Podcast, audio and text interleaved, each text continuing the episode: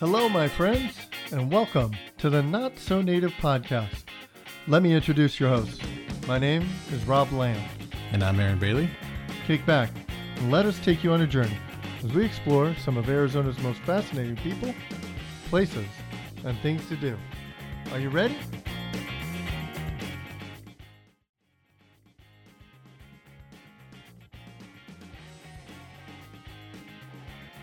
The Not So Native podcast would like to welcome back our sponsor, MLR Professional Tax and Accounting Service, 623 505 7141.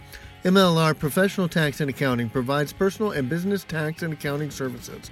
Looking for help with your business or personal tax returns this year? Choose the firm we choose at the Not So Native podcast. MLR Professional Tax and Accounting, 623 505 7141.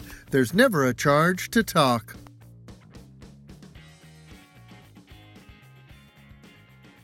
Happy birthday. Did you know that February 14th is Arizona's birthday? In fact, this year we're celebrating our 107th birthday in Arizona. So I was poking around on the internet trying to find some way to really kind of sum up the history of Arizona, and I, I came across this article by Jana Bommersbach. It's from February 13th of 2012 uh, for the Arizona Republic and you can find the article at azcentral.com. We'll have links to it in the show notes as well.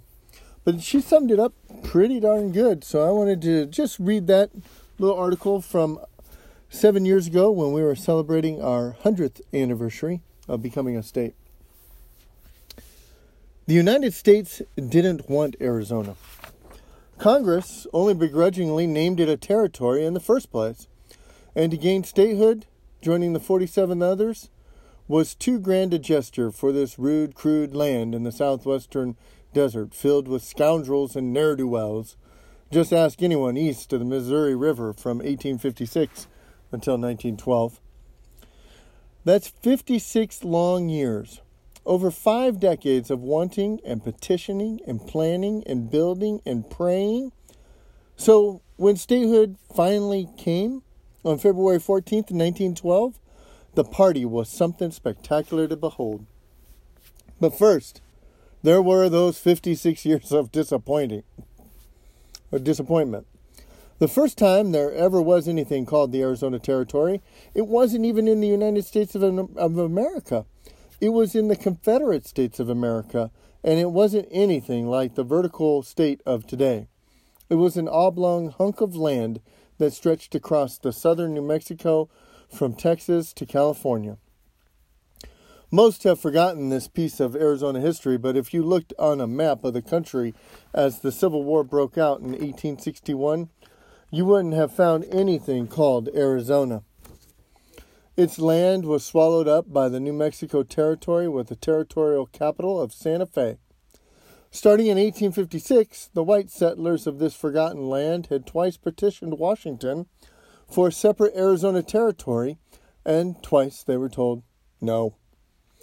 The only thing going for this piece of real estate was the Butterfield Overland Stagecoach, which carried mail, freight, and passengers to California.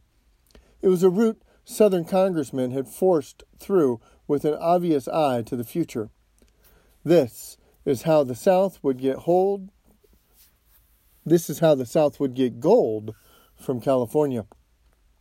But as the Southern congressmen left Washington to form the Confederacy, Northern politicians revoked the Butterfield contract in March of 1861, severing small communities like Tucson and Mesilla, now in southern New Mexico, from the rest of the country.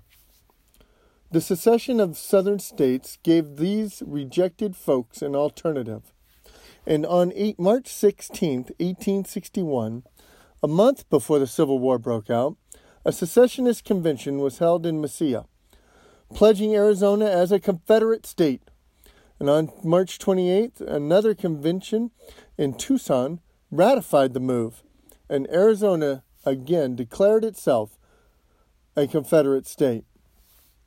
Historian Robert Perkins surmises that Washington could have stopped the secessionist movement if it had been more considerate. Instead, it did the opposite.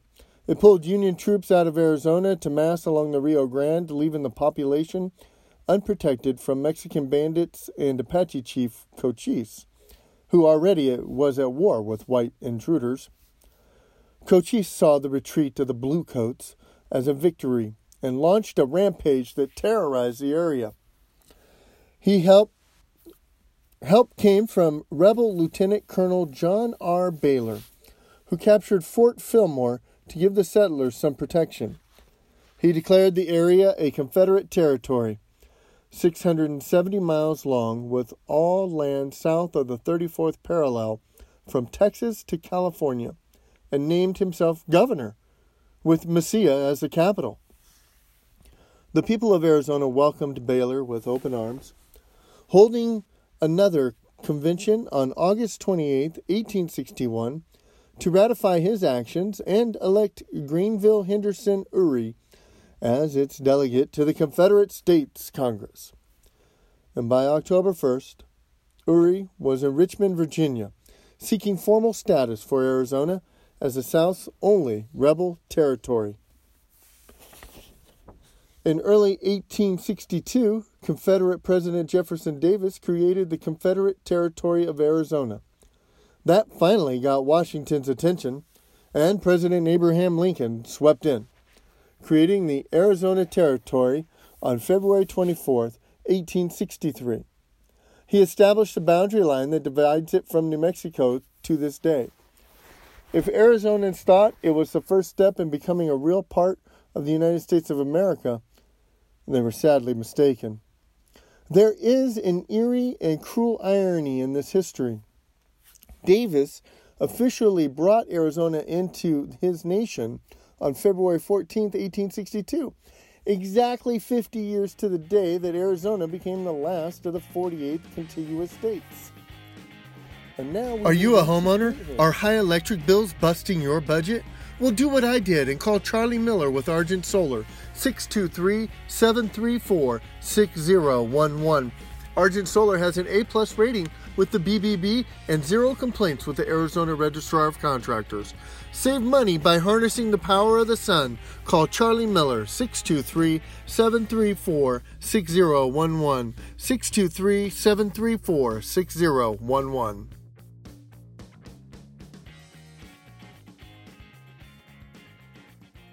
The road to statehood was long and agonizing. No other territory waited as long or fought as stubbornly as the pioneers of the Arizona Territory. Looking back, their determination was unquenchable. Just 28 years after becoming a territory, the residents decided the time was ripe for statehood. And in 1891, they wrote a constitution and took the train to Washington to hand deliver it to Congress. Considering the rejection they received, one can only imagine the derisive jokes passed around congressional offices as the Arizonans went home with their tails between their legs. Seven years later, they got even more dramatic, demonstrating with blood and guts and their lives just how serious they were about statehood. In what is perhaps the most historic action to gain statehood in the history of the nation, thousands of Arizona men answered the call for a volunteer army in 1898 to fight in the nation's first overseas war, the Spanish American War. Not only did Arizona have thousands more volunteers than could be taken, they were the very first to volunteer and become Teddy Roosevelt's Rough Riders. The Arizona's troops were led by Prescott Captain William Bucky O'Neill, who was killed and whose tombstone says it all who would not die for a few, excuse me, who would not die for a new star on a flag. Even the brave men of Arizona weren't enough for Congress. If they thought statehood would be their reward, they were 14 years too early. The first time Washington seriously entertained the idea of admitting Arizona was in 1903, when the chairman of the Senate Committee on Territories proposed it be combined with New Mexico and admitted as one state. They called it jointure. And while New Mexico liked the idea, Arizona didn't, voting against it in 1906 by 16,235 to 3,141 votes. Quote, We prefer to remain a territory indefinitely rather than lose our identity, read a petition. The Phoenix City Council was so mad that President Theodore Roosevelt seemed to give tacit approval of jointure that it changed the name of Roosevelt Street to Cleveland Street, but would eventually change it back again. Arizona started calling itself the 47th state in anticipation of things turning around. And in 1910, they finally did. Congress overcame its fears and told the territory to write a constitution. Arizona's Constitutional Convention opened on August October 10th, 1910 and ran for 60 days, producing what was then considered either one of the most progressive constitutions of any state or socialistic and undemocratic. It did not include voting rights for women. It did include the initiative, referendum, and recall, including the recall of judges that President William Howard Taft had warned he would never approve. Now, while some Arizona, including its newspapers, claimed the entire effort was, quote, all for naught because of the recall, voters loved the Constitution, passing it on February 9th, 1911, 12,534 votes to 3,920. But Taft upheld his promise and vetoed the Constitution, telling Arizona Territory it would never be admitted with that provision. Arizona responded like an obedient child, removing the recall of judges and going back to voters who approved the sanitized Constitution. Arizona was approved for statehood, but would face one more disappointment. It had hoped to be admitted on February 12th, the president of the birthday of President Lincoln, who remained a state champion f- for making it a territory in the first place.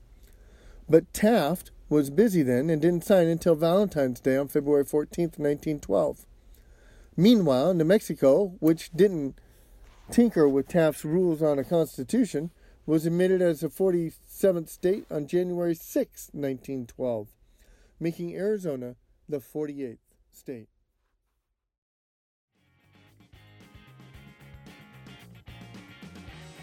Do you want to learn more about solar energy and how to harness its power? Check out casearizona.com. The Conservative Alliance for Solar Energy is a nonprofit organization focusing on educating Arizona homeowners on the benefits of residential rooftop solar and renewable energy. Check them out at casearizona.com. That's C A S E A R I Z O N A.com.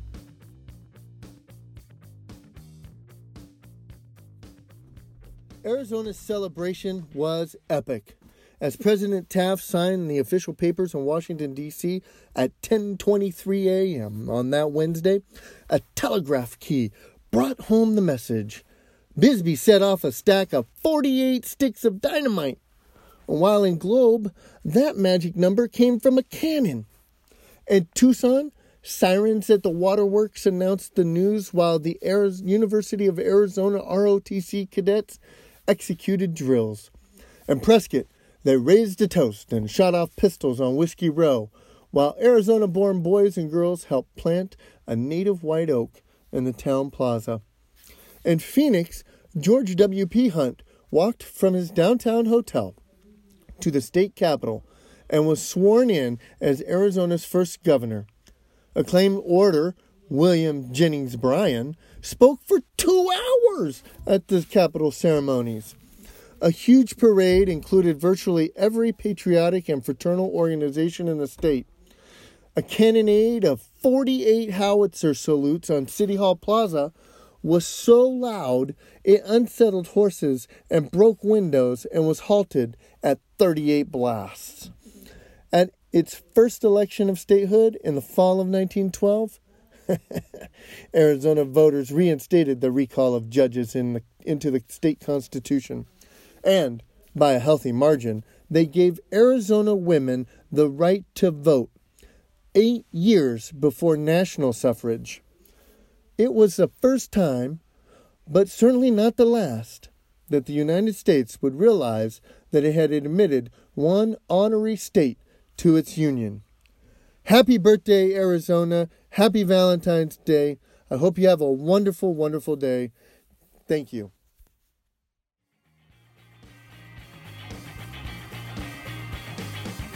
Thank you for joining us here at the Not So Native Podcast.